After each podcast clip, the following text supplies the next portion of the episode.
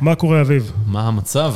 התגעגעת, רצית הרבה זמן, אתה אומר לי, למה אין רכב, אין למה רכב? גירדתי לך איזה רכב. איזה מלך אתה. אבל לפני שנדבר על רכב וסייבר לרכב, נכון? בין השאר? רכב אוטונומי. רכב אוטונומי. נספר לכם על נותנת החסות שלנו, Intel Ignite, תוכנית ההאצה של ענקית הטכנולוגיה שאחראית לאקזיטים הכי גדולים בישראל. שווה להאזין לפרק שעשינו ממש לא מזמן, עם בוגרי הקוהורט האחרון. זו תוכנית בת 12 שבועות שבה עוברים היזמים הצעה משמעותית בתחומים כמו טכנולוגיה, מוצר, גישה לשוק ועוד. מובילים את התוכנית הזו בחירים גם מאינטל ובכלל מתעשיית ההייטק, אנשים שיש להם ניסיון עשיר באקוסיסטם של החדשנות והיזמות גם בישראל ובכלל, והמטרה של התוכנית זה לאפשר לסטארט-אפים שנבחרים אליה גישה למיטב המוחות התעשיות והטכנולוגיות כדי לקדם את הרעיון שלהם לשלב הבא, ולהביא אותם למסלול של הצלחה, וגם ליהנות מזה שאינטל היא מובילה עולמית. אז אם אתם יזמים או חברת סטארט-אפ שהוקמה בשנים האחרונות, שגייסה הון של $1 מיליון, אתם מוזמנים להגיש מועמדות, וממש לאחרונה נפתחה הרשמה לקוהורט הבא, תיכנסו לאתר, תחפשו מידע, www.intel.com/ignite, www.intel.com/ignite. הנה אנחנו מתחילים.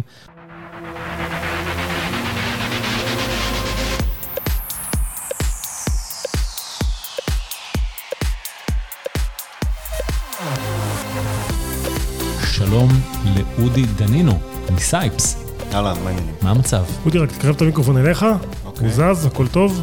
יש. חלום. מעולה. אז מה זה סאיפס?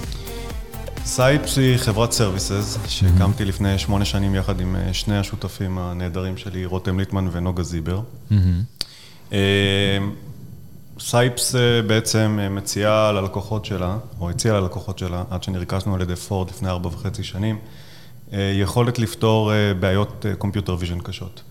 הרעיון המארגן בהקמה של סאיפס היה הקמה של צוות קטן וסופר איכותי של אלגוריתמאים, מהאחוזון העליון של הקהילה האלגוריתמית בישראל, שידעו לפתור בעיות שגם מאות מהנדסים בינוניים אחרים לא יצליחו לפתור.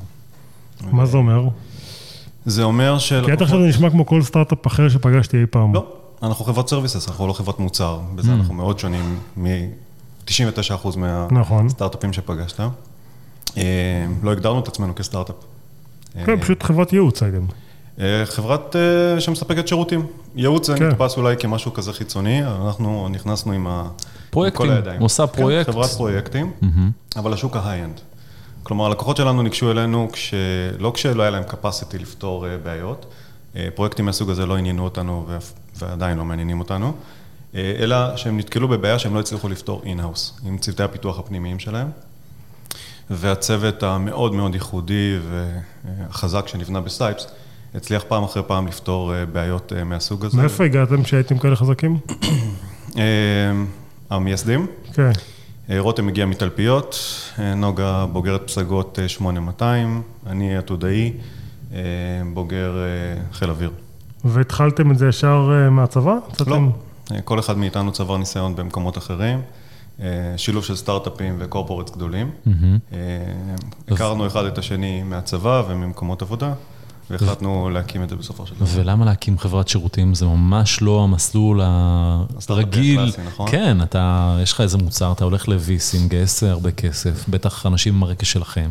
ואחרי זה החברה... גלגל תבלוף לזה מישהו אחר, מה?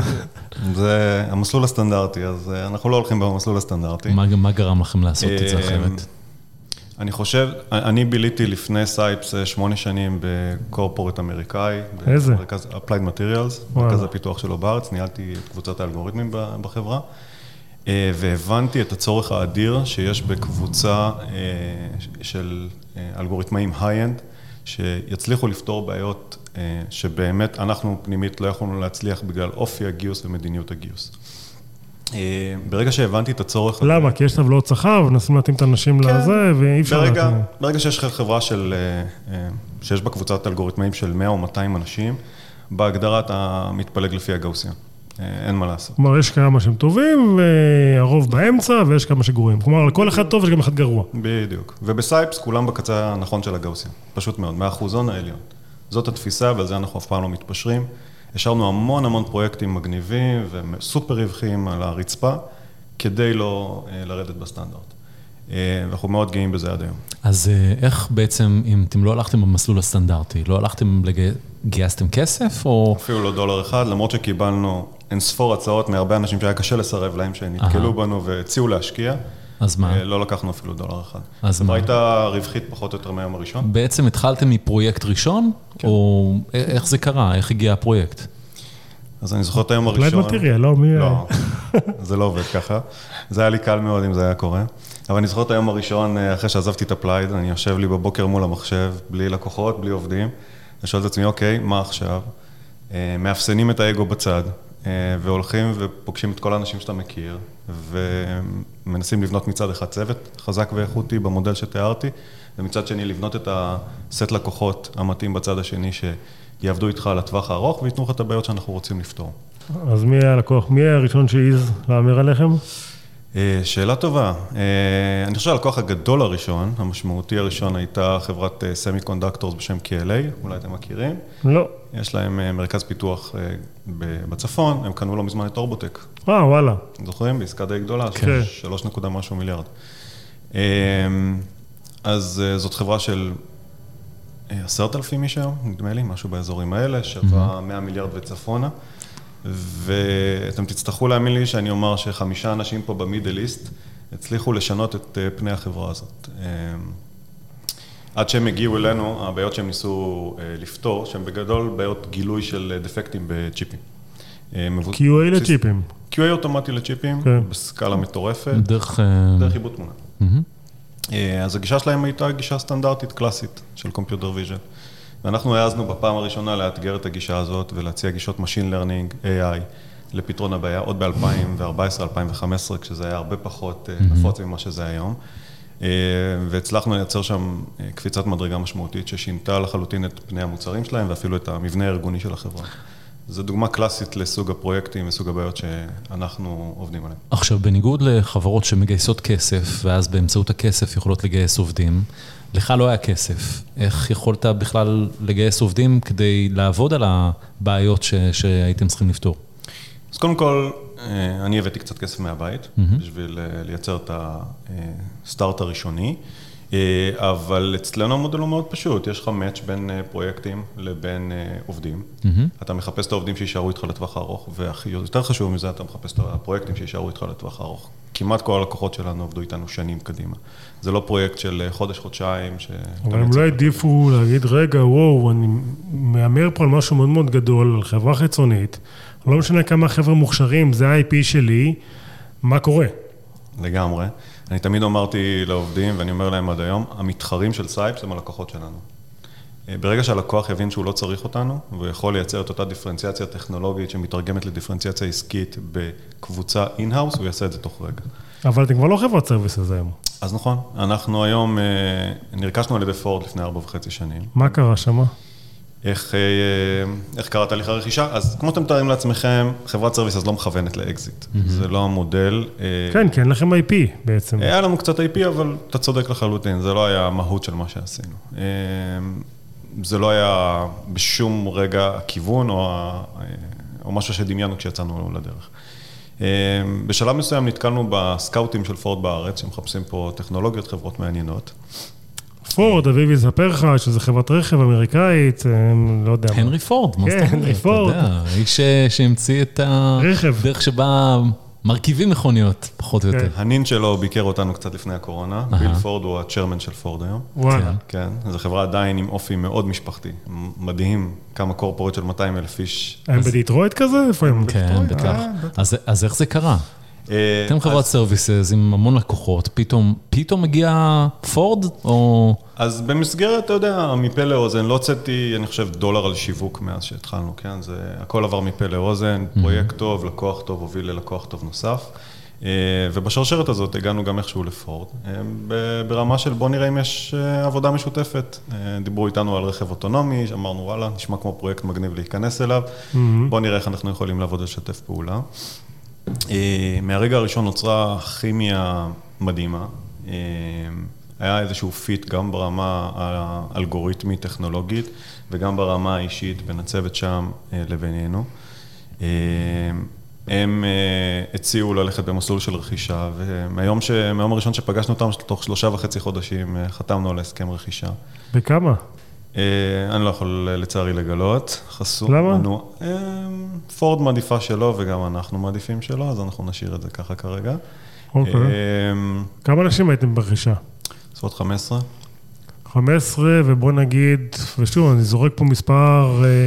בעשרות מיליוני דולרים. באקווייר עושים בערך $1,000,000 בן אדם, אנשים שם טובים, אז נגיד, נכפיל להם איזה באזור ה-30 כזה. No comment. אבל בערך.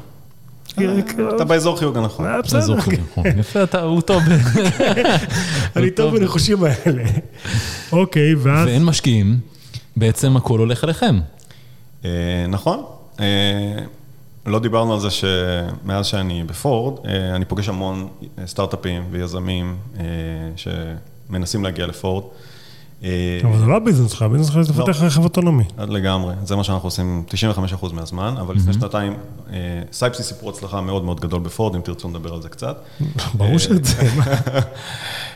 ופורד ראתה כי טוב ואמרה, רגע, אולי יש פה בישראל קצת יותר ממה שנדמה לנו, והחליטה להקים פה מרכז חדשנות. שהמנדט שלו הוא בדיוק להיות הברידג' הזה בין המאדרשיפ בדטרויט לבין האוטוטק אקוסיסטם פה בארץ. וזה מה שאנחנו עושים במסגרת מרכז החדשנות.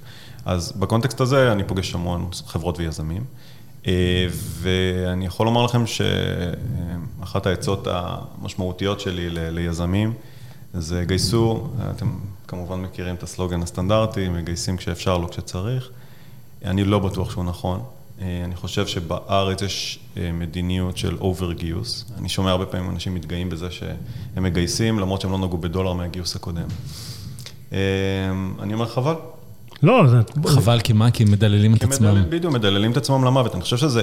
זה לא, שוב, אני יכול להגיד לך הצד השני. מה זה מדלל את עצמי למוות? לא אכפת לי, כי אני מגייס כסף, אני מהגיוס... השווי עולה. השווי עולה, אני מקבל עוד אופציות בתור בעל נושא משרה בחברה, אני מסמן לכל המתחרים שלי שאני פה הגורילה, הכל טוב. ולפעמים יש סקנדרי, ואני גם לוקח כסף הביתה. כן, יש סקנדרי, לקחתי כסף הבית, חיים שלי יפים. סקנדרי זה סיפור אחר, אבל לא תמיד זה קורה. אני מבין את היתרונות בגיוס, וגם יותר מהכל, זה מאפשר לך לישון טוב בלילה.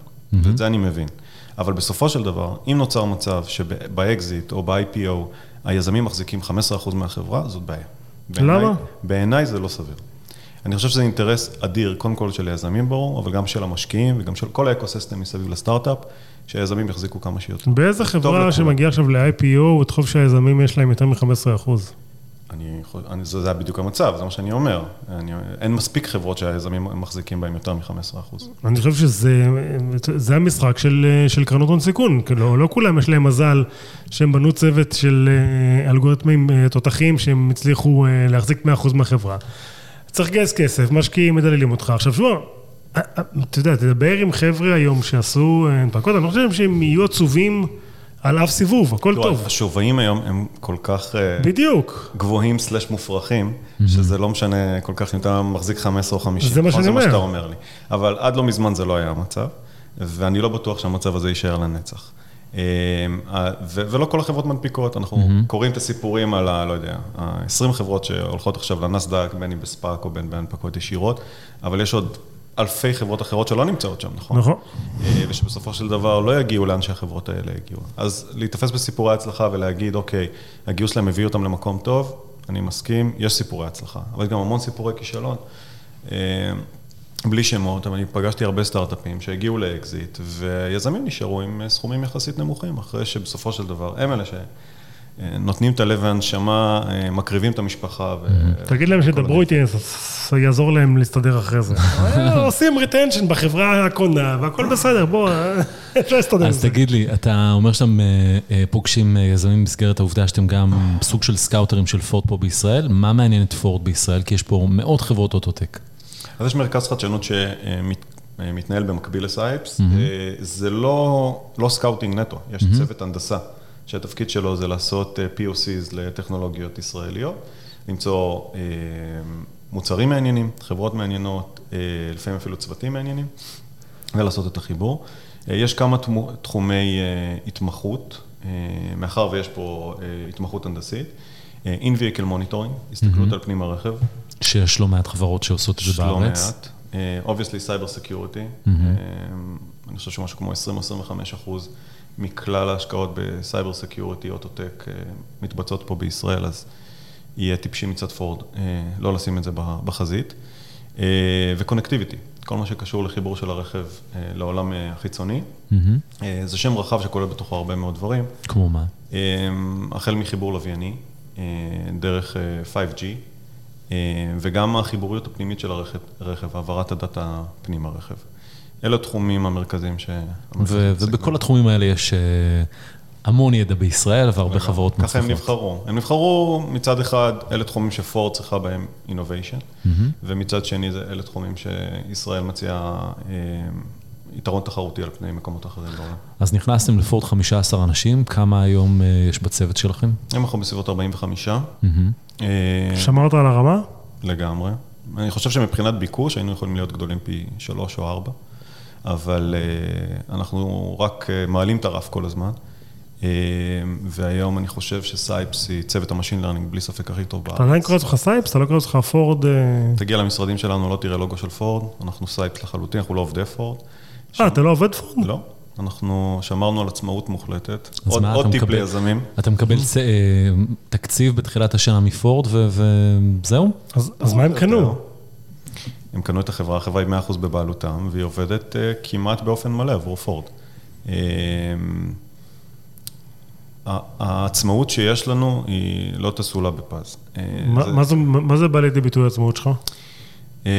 קודם כל, בבחירת הפרויקטים שלנו בתוך פורד, רכב אוטונומי זה, אנחנו אולי נדבר קצת על מה אנחנו עושים, אבל זה עולם ומלואו. שנייה, אני רק אשלים. אז עולם ומלואו שאתה יכול לבחור הרבה תחומים להתעסק בהם, אז אנחנו בוחרים את הדברים שמעניין אותנו להיכנס אליהם. כל ה-R&D נעשה באופן בלתי תלוי בפורד ובאופן עצמאי לחלוטין על ידינו, ועד להיבטי ליגל ו-HR שאנחנו מנהלים באופן עצמאי לחלוטין. אתם מכירים קצת קורפורטס, למשל גיוס זה תהליך ארוך, מורכב, מסורבל, אצלנו הדברים קורים בשעות. לפתוח משרה זה עניין מסובך. בדיוק, אז אצלנו אין את כל הבירוקרטיה הזאת, אפס בירוקרטיה. אני חושב שמבחינת העובדים, וזה מה שאני מאוד גאה בו, שום דבר לא השתנה, העובדים שהיו כמובן לפני הרכישה, שום דבר לא השתנה בין מה שהיה לפני לסיטואציה הנוכחית. מכונת קפה יותר שווה? אולי משרדים קצת יותר יפים. אוטוליסינג, פורד, בום. אבל אני לא חושב שבמהות, מעבר לזה שאולי הם עובדים על פרויקטים אחרים, אבל במהות החברה, ובעיקר ב-DNA הסטארט-אפי שלה, הדברים נשארו בדיוק כמו שהם היו קודם. אז על מה אתם עובדים? אנחנו מפתחים את האלגוריתמיקה לכמה מפרויקטי הרכב האוטונומי של פורד. יש שם כמה פרויקטים בפורד שרצים במקביל, ברמות אוטונומיה משתנות, החל מרכב שנוהג את עצמו, אבל הנהג נדרש להיות באטנשן מלא תוך כדי הנהיגה, ועד לרכב בלי הגה ובלי דוושות, הרכב האוטונומי הקלאסי. ואנחנו מפתחים את הפייפליין של האלגוריתמיקה. יותר ספציפית, אנחנו עוסקים בשלושה תחומים, שבגדול מכסים את כל מה שרכב אוטונומי צריך לעשות. זה מתחיל במפינג, בנייה של מפות, תלת-ממדיות, מדויקות, ברזולוציה גבוהה, שמספרות לך מה קורה מסביבך ברמה הסטציונרית. כלומר, אובייקטים שלא זזים, כבישים, מדרכות, נתיבים, תמרורים, רמזורים וכו'. היית רוצה לבנות את המפה הזאת באופן כמה שיותר אוטומטי, וזה בדיוק מה שאנחנו עושים. אז once יש לך הבנה של העולם הקבוע מסביבך, אתה עכשיו צריך להשלים אותו תוך כדי נהיגה בעולם הדינמי, לעקוב אחרי אובייקטים, לזהות ולעקוב אחרי אובייקטים דינמיים. בעיקר הולכי רגל ורכבים, בדיוק, סקוטרים, בעלי חיים. אז האתגר פה הוא לזהות את האובייקטים, לעקוב אחריהם ולעשות פרדיקשן איפה הם יהיו בעוד כמה שניות בצורה הסתברותית.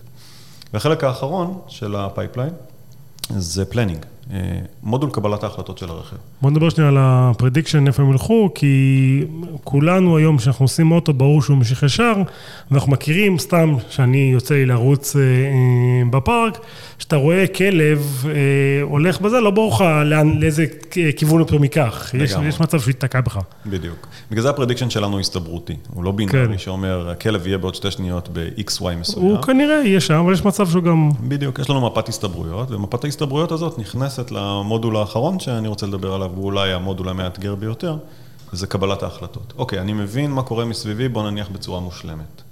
אני יודע איזה אובייקטים נמצאים סביבי, מה המסלול שלהם, ויש לי ראשית תחזית לגבי מה הם הולכים לעשות. עכשיו אני צריך לקבל החלטה, מה לעשות מבחינת ניהוג, מה לעשות מבחינת האצה.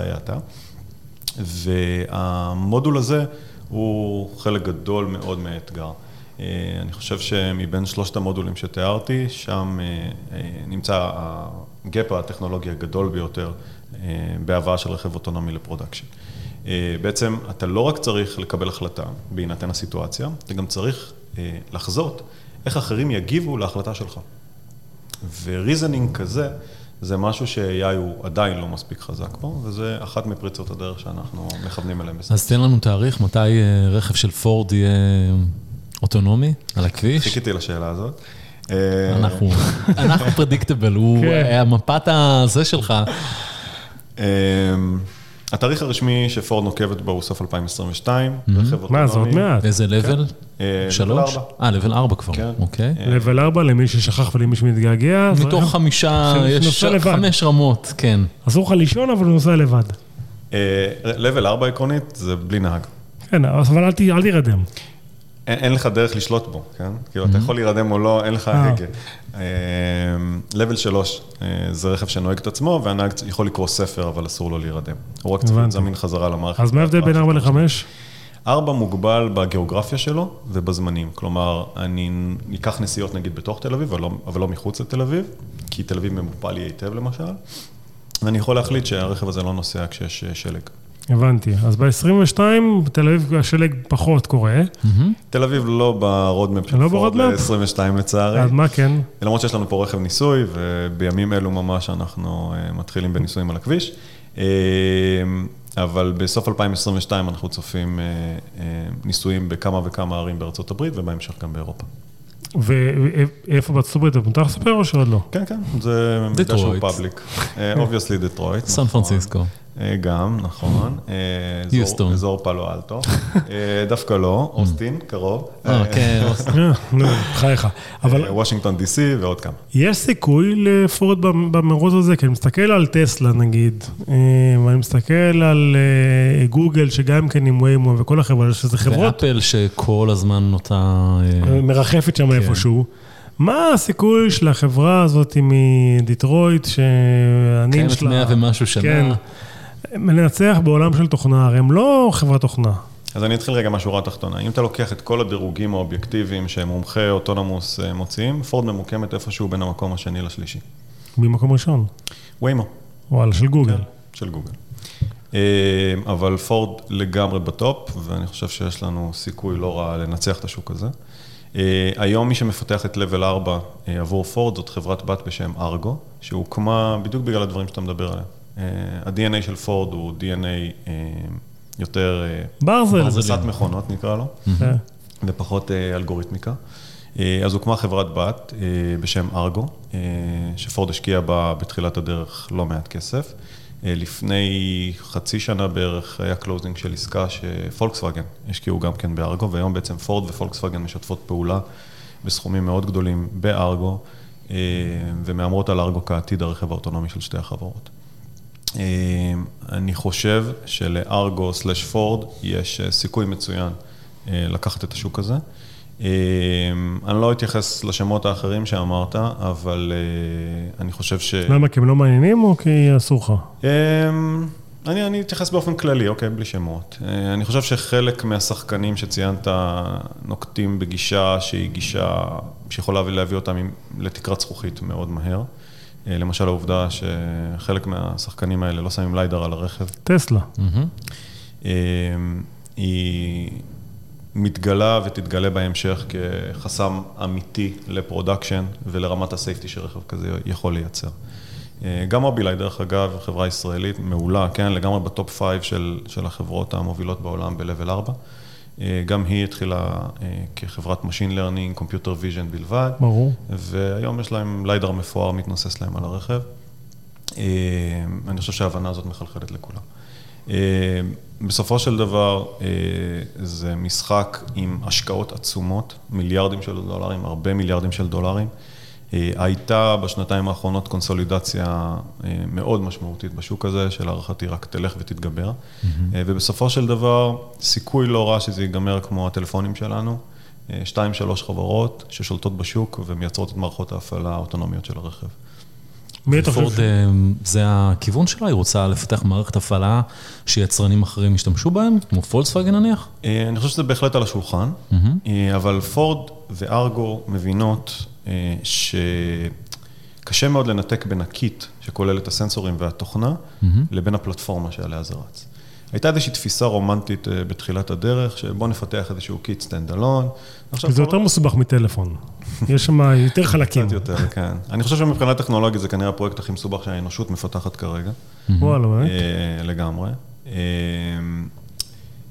אז ואני חושב שבהקשר הזה, פורד מביאה צוות שהוא צוות נדיר, ארגו ויחד עם פורד הצליחו לבנות צוות שהוא יוצא דופן, סאיפס, ואתם? חלק משמעותי, לגמרי.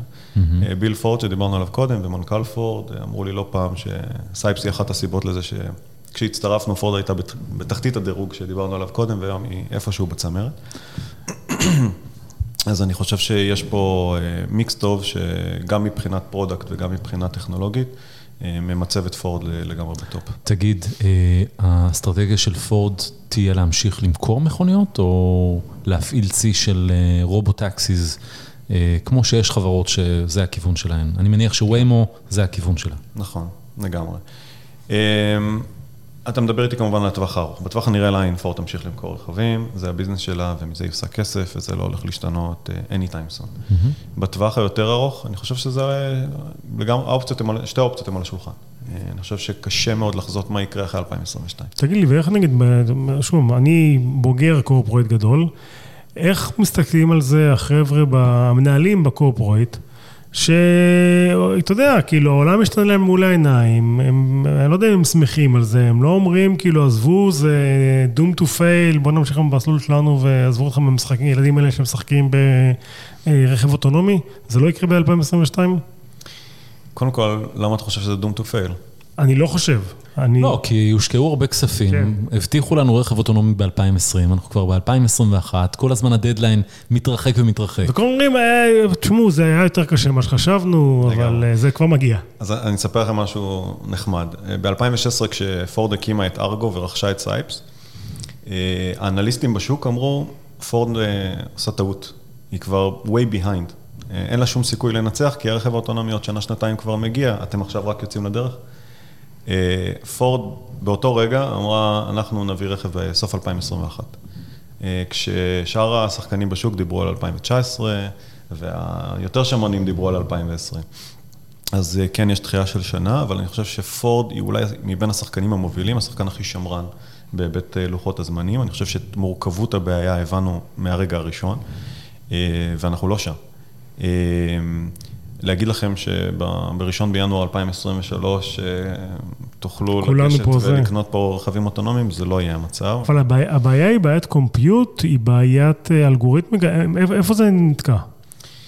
אז אני חושב שיש איזושהי תפיסה תקשורתית שגויה, שהבעיה היא בעיה רגולטורית, וזה ממש לא המצב, הבעיה היא לחלוטין טכנולוגית. בסוגריים אני אגיד ש... אני חושב שעוד לא קם הרגולטור, שברגע שיהיה רכב אוטונומי מספיק סייף, ושמביא value אמיתי, שיוכל למנוע עלייה שלו על הכביש. בהחלטה כזאת פשוט דן למוות עשרות אלפי אנשים בשנה, וקשה לראות את זה קורה. שזה המצב כיום. שזה המצב היום, נכון. אבל אתה יודע מה? בוא ניקח לדוגמה את לבל 2. לבל 2 היום נמצא כבר בכבישי העולם. זה רכב שנוהג את עצמו, לפעמים במשך מאות קילומטרים באופן רציף. כשהנהג נדרש להיות באטנשן מלא. אנשים עושים אביוז על ימין ועל שמאל המערכות האלה, כן?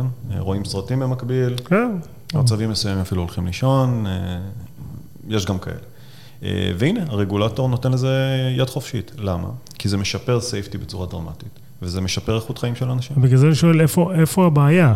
אז הבעיה היא בעיה טכנולוגית במהותה. שמה, אין מספיק כוח מחשוב באוטו, האלגוריתמיקה עוד לא שם. ההארדוור לא מספיק. צריך עוד דאטה לאסוף. איפה אנחנו, מה תוקע אותנו? קומפיוט תמיד יעזור, אבל זה לא הצוואר בקבוק כרגע. שימו CPU, קיבלת עליי. בוא תשב רבע שעה במושב האחורי של רכב אוטונומי, אחרי הקביעה שתקבל בישבן, בוא נדבר עוד פעם, בסדר? גם הקומפיוט. שים את זה בעגלה מאחור. בטריילר. כן, בדיוק. אז האתגר הוא לחלוטין אלגוריתמי, באזורים שדיברתי עליהם קודם. אני חושב ששני האזורים המרכזיים שסובלים היום מפער בביצועים, פער משמעותי, זה קודם כל המודול קבלת ההחלטות שדיברנו עליו. שם נדרשת קפיצה באזורי reinforcement learning, אם הבאזוורד הזה אומר לך משהו. אז צריך עוד דאטה. זה לא רק דאטה, גם צריך פריצה דרך אלגוריתמית. צריך אלגוריתמיקה יותר חכמה ממה שיש לנו היום. וגם באזור הפרספשן. רכב אוטונומי, בניגוד לרוב המוחלט של בעיות האפליקציה שאתם חושבים עליהם, זה רכב שבאמת צריך לעשות 100%, אמיתי לגמרי. כל דבר שהוא מתחת ל-100% בסקל שאנחנו מדברים עליו, זה נכשל תוך רגע. ולהגיע ל-100% אלגוריתמי, זו בעיה מאוד מאוד קשה. ואני חושב שבגלל זה סאיפס תופסת תפקיד כל כך משמעותי בתוך הפרויקט הזה. כי אנחנו מביאים את היכולת, או לפחות את הסיכוי, להגיע לביצועים האלה. מדהים, אז נחכה לשנה הבאה. 2022. כן. לרכב האוטונומי. אנחנו ממתינים לנסיעת מבחן. מעולה, אתם תהיו מהראשוני. ברום, זה מוקלט. אודי דנון, מנכ"ל דנינו. אודי דנינו, מנכ"ל סאיפס, תודה רבה. ועד כאן 30 דקות פחות, אנחנו מזמינים... ספוטיפיי, כלכליסט, איפה שבא לך לשמוע פודקאסט, כדאי לך לשמוע את הפרק עם עומר קליף, מנכ"ל אינוביז. קילף. קילף, אנחנו פה היום משבשים שמות בחינם. אני יוצא מפה והולך לשמוע. יאללה, מדהים. נגיד תודה גם לנותנת החסות שלנו, אינטל איגנייט, התוכנית של אינטל בת 12 שבועות, שבהן סטארט-אפים עם מגוון ורטיקלים, סייבר, בריאות, ניתוח דאטה, אוטוטק ועוד, שעברו תהליך מיון מוקפד. עוברים תהליך מאוד מעניין, זו תוכנית שנותנת גישה בלעדית על המנטורים של אינטל, לבחירים בתעשיית ההייטק הגלובלית, וגם גישה למשקיעים שנחשבים לטובים בעולם. התוכנית הזו עוזרת ליזמים להאיץ את הסטארט-אפ שלהם, לבנות את רשת הקשרים שלהם, שזה לא פחות חשוב, אז אם אתם יזמים, או חברת סטארט-אפ שהוקמה בשנים האחרונות, שגייסה הון של עד $1,000,000, אתם מוזמנים להגיש מועמדות, כי ממש לאחרונה נפתחה הרשמה לתוכנית, אז למידע נוסף, בקרו באתר שלהם, www.intel.com/ignite, www.intel.com/ignite, ignite. תודה. יאללה ביי.